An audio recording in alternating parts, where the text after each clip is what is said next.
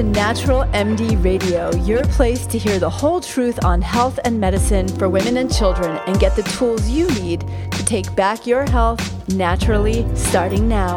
I'm Dr. Aviva Romm.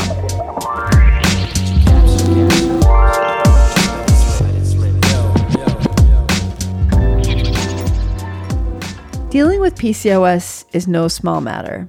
Symptoms like acne, hirsutism, which is hair growth in unwanted places like your chin, breast, or lower belly, weight gain, alopecia, which is hair loss where you don't want it, irregular or skip periods, and maybe even eventually fertility problems. They're challenging both physically and emotionally. After years of consulting with women struggling with PCOS, I can say that there's really no end to how this condition can impact quality of life, self esteem, and mental health. If you have PCOS, you've likely been dealing with its symptoms for years, sometimes without realizing what's really going on.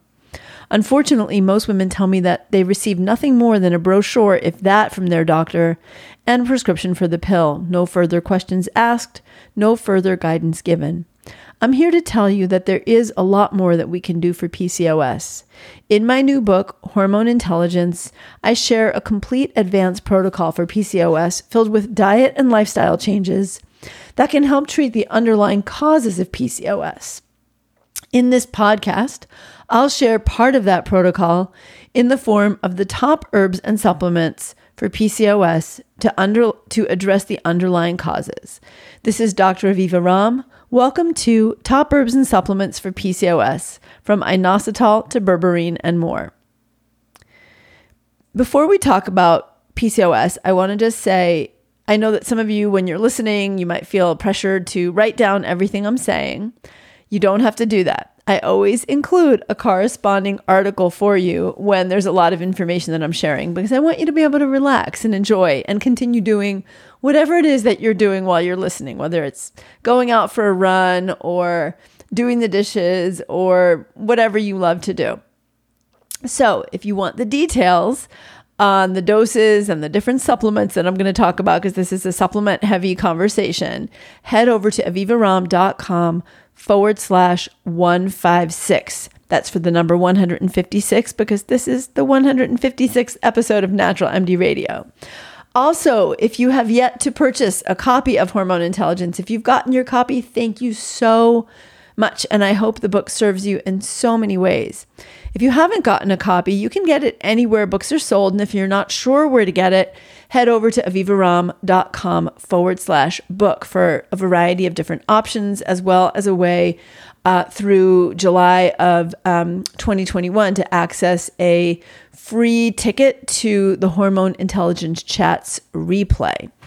Um, also, consider purchasing your books from an independent bookstore. They really need our help. The pandemic was hard hitting for independent bookstores and so many small shops, as many of you know. And so, any independent bookstores you can support are great. If you would like a signed copy of my book, you can go to Charis Bookstore, C H A R I S, and uh, they will provide a signed copy through June 2021. You can learn more about Charis Bookstore uh, and the link to it over at avivaromm.com forward slash book, or you can get your books from Bookshop. They are a company that purchases the books for you from independent bookstores and then sells your book, uh, sends your book to you. So lots and lots of ways, and super important to support independent bookstores whenever you can. All right, so let's talk about why supplements, why we need to go beyond just conventional treatment. If you go to a conventional doctor for PCOS, you'll have very limited options. I say that as a medical doctor, trained at Yale, trained at Tufts in women's health, and basically having never had a class on anything to do with PCOS and basically just, you know, the the basic thing is if a woman has a hormone imbalance, you give her the pill. The pill is used as the first line treatment for treating high testosterone levels and menstrual cycle irregularities in PCOS, but most women are actually put on the pill much sooner than they receive an actual diagnosis. So they often don't know they have PCOS until they come off the pill, hoping to get pregnant. It's also common for women to be put on metformin for blood sugar regulation or spironolactone for symptom control of hair loss. And with the pill, it's really interesting because even though women are put on the pill for high testosterone levels, some forms of progestin in the pill actually make certain symptoms like hair loss worse because certain forms convert to more testosterone. So it's really important if you do choose to use the pill to make sure that you're getting one that con- is a very low converter. And I want to be clear I'm not against these medications when they're needed. They can be extremely effective at putting symptoms at bay. But they also carry their own risks and they're not addressing the underlying causes that are usually driving PCOS, which are still happening even if some of the symptoms have improved. The pill, for example, can actually make insulin resistance worse, putting you at higher risk of long term health consequences and creating more problems when you actually do come off it. It's also important to note that even though these pharmaceuticals are widely accepted as treatments for PCOS, the evidence that supports their use is actually limited and inconclusive. Our knowledge of PCOS in general, as a medical model, is still in its infancy, and that includes herbs and supplements that can help, but also pharmaceuticals that are widely used without much questioning or critical thinking. Of course, we hear way more backlash for quote unquote unproven natural therapies to PCOS, but there should be an equal amount for treating this condition with pharmaceuticals that haven't been thoroughly studied and some criticism significant criticism of the fact that the underlying causes are not being adequately addressed because they can have significant long-term consequences. At the end of the day, my goal isn't to shame conventional treatment. In fact, I believe, as I said, there's a place for its use in PCOS when needed. And ultimately, I want you to do what helps you live your life most optimally just to live your best life and never feel pressured to go all natural when it's just not cutting it for you. But I do want to introduce alternative strategies, including herbs and supplements for PCOS, that can offer you a broader range of, of options. What I've seen from treating this condition is that a large number of women with PCOS could be controlling their symptoms and even reversing the condition without the commonly recommended drugs and without their risks and side effects. So let's talk about the 10 herbs and supplements that I go to first in my practice. These are herbs and supplements that not only help to treat the root causes, as you'll hear, but to help reduce areas of body burden that may be leading to the cosmetic symptoms associated with PCOS that can be so distressing the hair loss, the acne, and the unwanted hair. The ones that I'm about to share with you have also been shown to reduce insulin resistance, reduce testosterone levels, which cause many common PCOS symptoms, improve ovulation, and decrease hirsutism. They're most effective when used in combination with making the dietary and lifestyle changes, which you can learn more about in detail in a full protocol in my book, Hormone Intelligence. Inositol is my absolute go to, and I consider it a must for most women with PCOS and a safe bet for all women to try if you're not sure if your PCOS is associated with insulin resistance. It's actually one of the most well studied supplements for this condition, with some of the best studied data behind it. D-chiro-inositol, which is one form, has been shown to reduce insulin resistance, testosterone, and anti-Mullerian hormone levels, AMH levels, and improve ovulation. Myo-inositol, another form, when combined with folate, has been shown to improve fertility, egg quality, and pregnancy rates in women with PCOS, but that also means for all of us, it is improving ovulation. It can also be helpful for preventing gestational diabetes in women who have PCOS and become pregnant. A study in gynecology, um, gynecology and endocrinology showed the prevalence of gestational diabetes among pregnant women with PCOS who took myo-inositol was 17.4% versus 54% in the control group. I recommend using a combination of both myo and D-chiro-inositol. When compared to myo-inositol alone, a combination of the two improved insulin levels, lowered insulin resistance, and improved cholesterol and inflammatory markers most effectively in women with PCOS. It's also interestingly helpful for anxiety, which is also common with PCOS. How to use it? I recommend using a combination product containing myo-inositol and D-chiro-inositol up to 4 grams per day for maximum benefit. A couple of the products I use because I really want to make your life easier are Ovasitol and Sensitol. I have absolutely zero financial relationship uh, to either of those products, but just I know it can be really overwhelming to sort through these supplements. Over on my website, also at avivaromm.com, if you head to my homepage and scroll down to the bottom of the page, you'll find a link out to the formulary that I use for my medical practice and friends and family. And you can learn more about Dharma Moms, which is a nonprofit arm of my company, which um, uses your supplement spending money, the profits that come back to me to support the reduction of maternal mortality, particularly um, in Black and Brown women, um, that is happening in our country and around the world. Um, so when you get supplements there, you're actually making a difference in so many ways. But you don't have to have an you don't have to purchase a single supplement over there to see what I use. You can just set up an account, go in there and see some of the companies I use because what products I use is a, a, question I get all the time. I don't sell supplement products directly though. It's just something I don't do because I want you to know that the information you're getting is not tied to some supplement line that I have.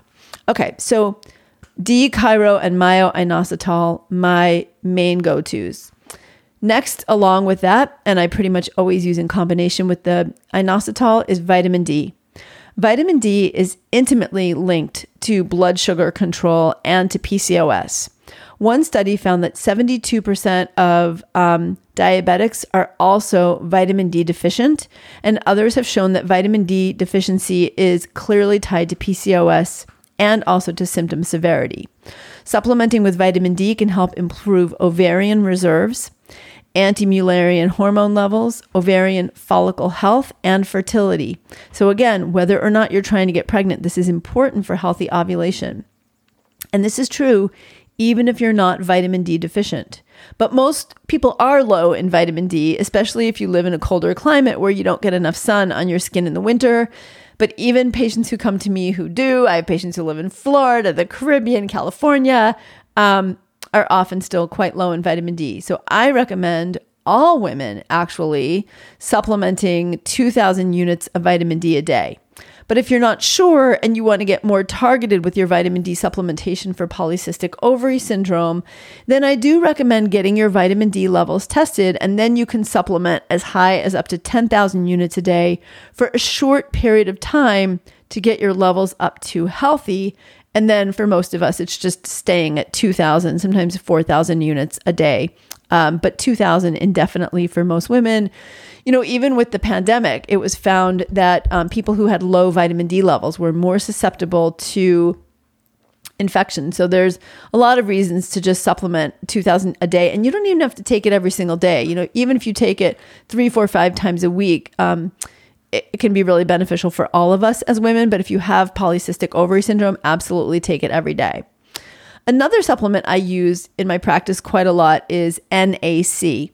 N-acetylcysteine, which is a naturally occurring chemical in our bodies that incre- increases our natural production of something called glutathione, which is one of the most important to- detoxifiers naturally produced in our body.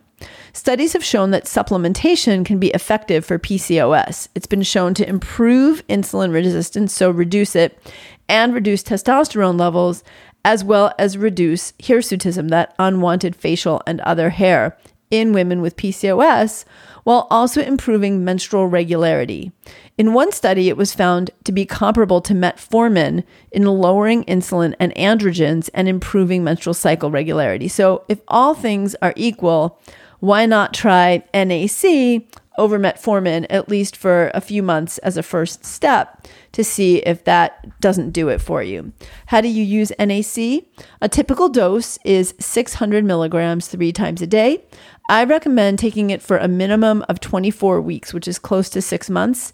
If you experience symptom improvement, then it's a very safe supplement, as are the others that I've mentioned, to take on an ongoing basis as needed. So the first three supplements often become part of a daily ongoing lifestyle approach for women with PCOS.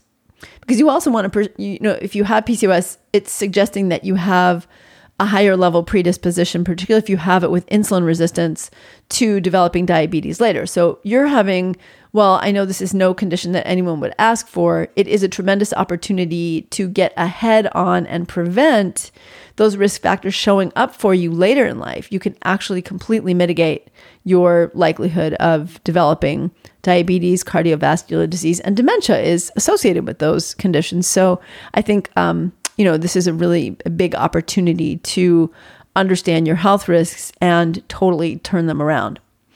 Another supplement that I use in my practice is called berberine. This is an extract from golden seal and related herbs, and it's commonly used to improve, improve blood sugar balance and cholesterol. It's also one I use in my toolkit for PCOS because of its effectiveness for insulin resistance and hormone balance.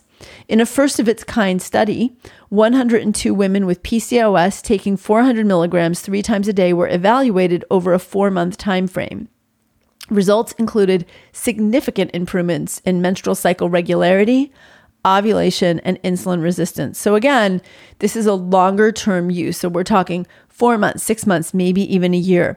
Berberine isn't one necessarily that I'd keep someone on indefinitely, but if you do have trouble controlling your blood sugar and you're using it as an alternative, for example, to metformin, then um, daily use would be appropriate. In that case, you know, if you're using it long term, work with a, a primary care practitioner. Uh, it can be an MD, nurse practitioner, nurse midwife, um, naturopath, but someone who's skilled in the use of botanicals, um, who can help provide guidance on how long to stay on these different um, protocols. How to use berberine?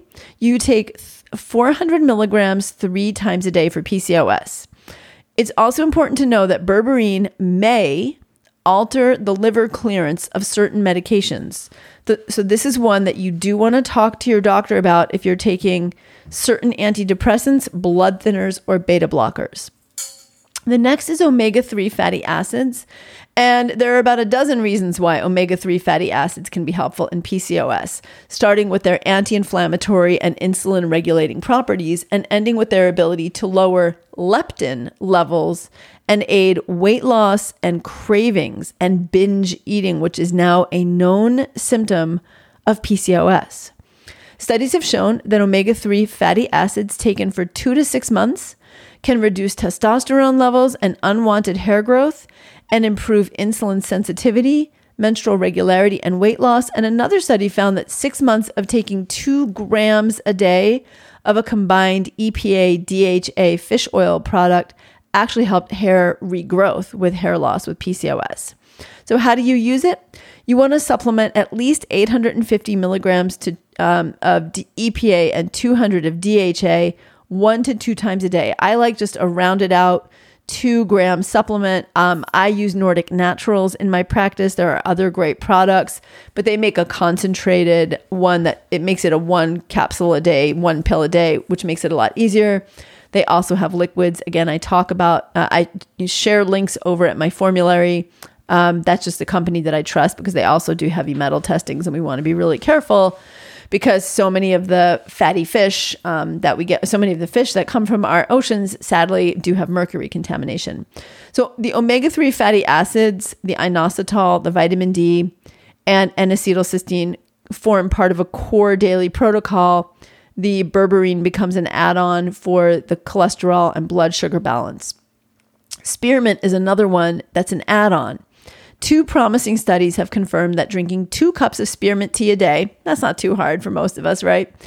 Um, daily, even for just 30 days, has anti androgenic properties and may be useful for lowering testosterone levels and thus reducing that unwanted hair with PCOS. While these studies are small and preliminary, I do recommend giving it a try because it's safe and spearmint tea is delicious. So, how do you use it?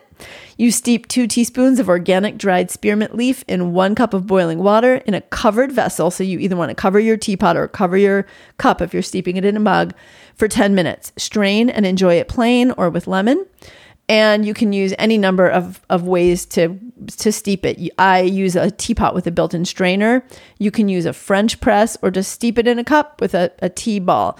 Uh, I don't find the tea balls though extract as much um, because the water doesn't infuse the herbs as well. So an open tea strainer is a better option. You can even try it as sun tea.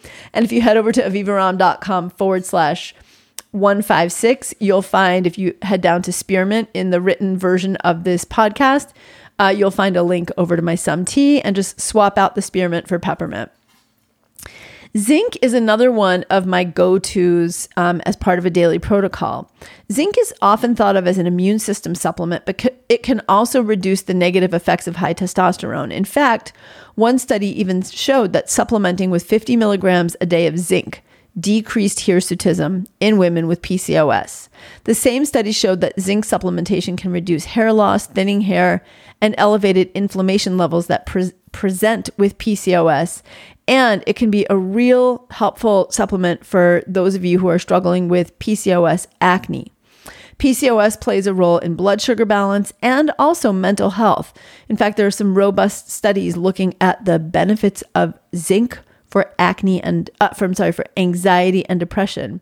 So it's not just your supplement for a common cold anymore. Its usefulness in PCOS should definitely not be underestimated, and you simply take it by taking 15 to 45 milligrams a day with meals to prevent nausea because zinc taken on an empty stomach can definitely cause nausea. The 45 milligrams is sort of a, an upper limit for daily use. So look at what's in your multivitamin, which I highly encourage all women to take, but certainly if you have PCOS to get all those additional trace minerals and vitamins that can be really helpful. So if there's already zinc in it, top off at a total of 45 milligrams a day. You may not need to add more if it's already got that much in it. Next up is melatonin. In recent years, we've learned that there are many interesting links between our sleep hormone melatonin and our ovarian function. For example, it's been shown that a reduction in melatonin levels of follicular fluid around the follicle in the ovary exists in PCOS patients, and that melatonin receptors in the ovary are involved in adjusting sex hormone secretion at different phases of ovarian follicular maturation. So the egg development is dependent on melatonin. We're still learning a lot about these links, but studies have shown that in women with PCOS, two milligrams of melatonin daily for six months decreased testosterone levels and reduced menstrual irregularities.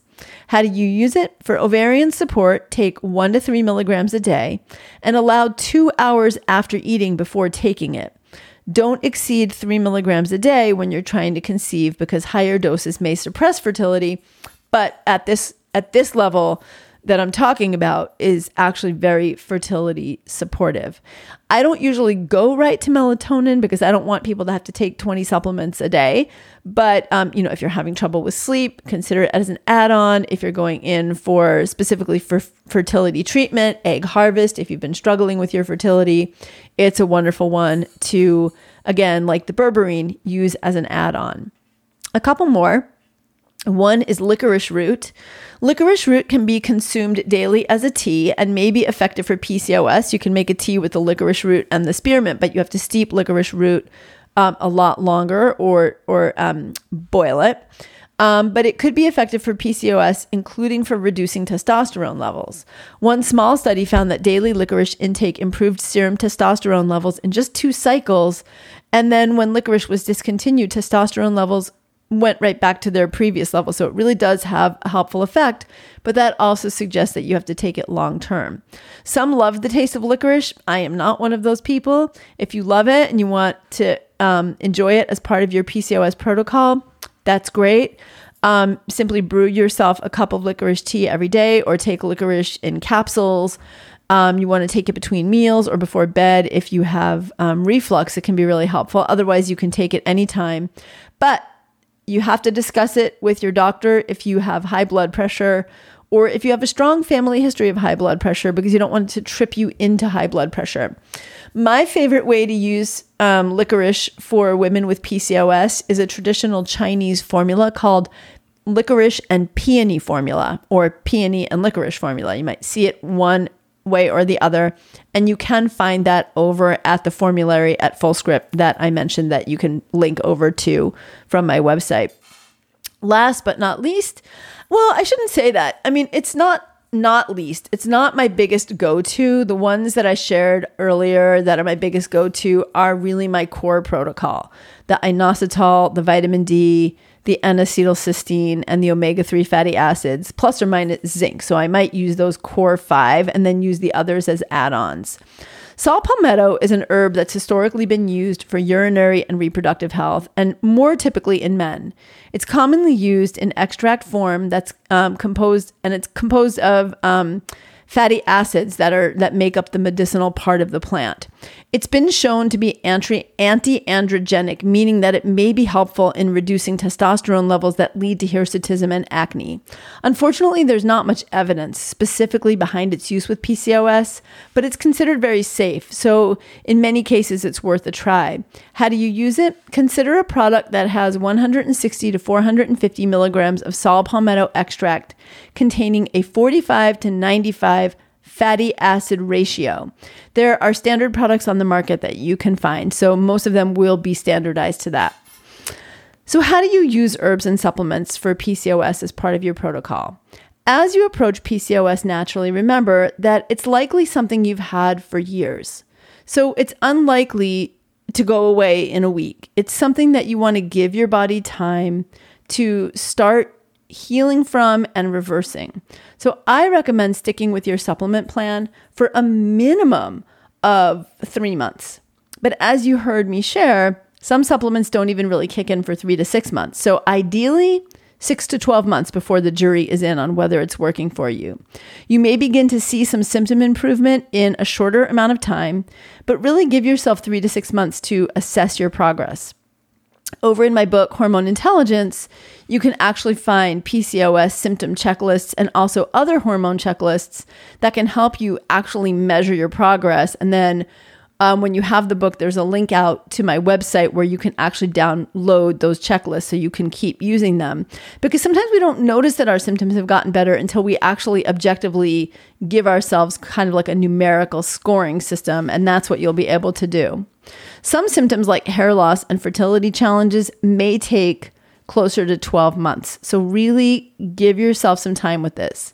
If you don't see any changes at all in six months, it's important to work in conjunction with a medical care provider skilled in working with women with PCOS. And ditto that if you're planning to combine the supplements or herbs with any pharmaceuticals. That's something that you want to do with the guidance of someone who knows how to do that. All the dietary and other protocols you can absolutely straight up do, even if you're on medications. But with these, you want to just work with someone who's who's skilled and knowledgeable about that.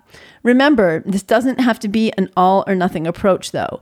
The vitamin D, the um, zinc, the N-acetylcysteine, the inositol, you can combine all of those with pharmaceuticals. You just want to be careful with the inositol and the metformin because they're both lowering blood sugar. So it might be time to hit pause on the metformin. But again, you may need that metformin if your blood sugar is really high, if you're in that pre diabetes range. So it's where having my book for that additional guidance, that deeper guidance that I give for PCOS and also talking with your care provider, finding a wonderful care provider who knows how to practice integrative medicine, which is not all one way or the other way, but brings in the best of both worlds.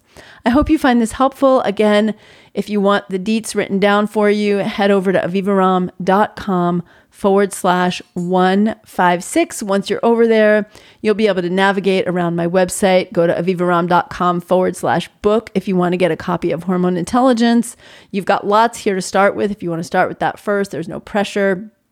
But the more people that purchase that book, the more that book becomes a movement that really starts to change how healthcare is practiced because we don't want our daughters and sisters and friends and cousins and neighbors and our clients or patients, if you're in healthcare, to ever get just the pill and a brochure for PCOS anymore. So join me in creating a revolution where we reclaim our power and we be the force of nature that we really are. Thank you so much for joining me, and I hope this has been really helpful. I'll see you next week on Natural MD Radio.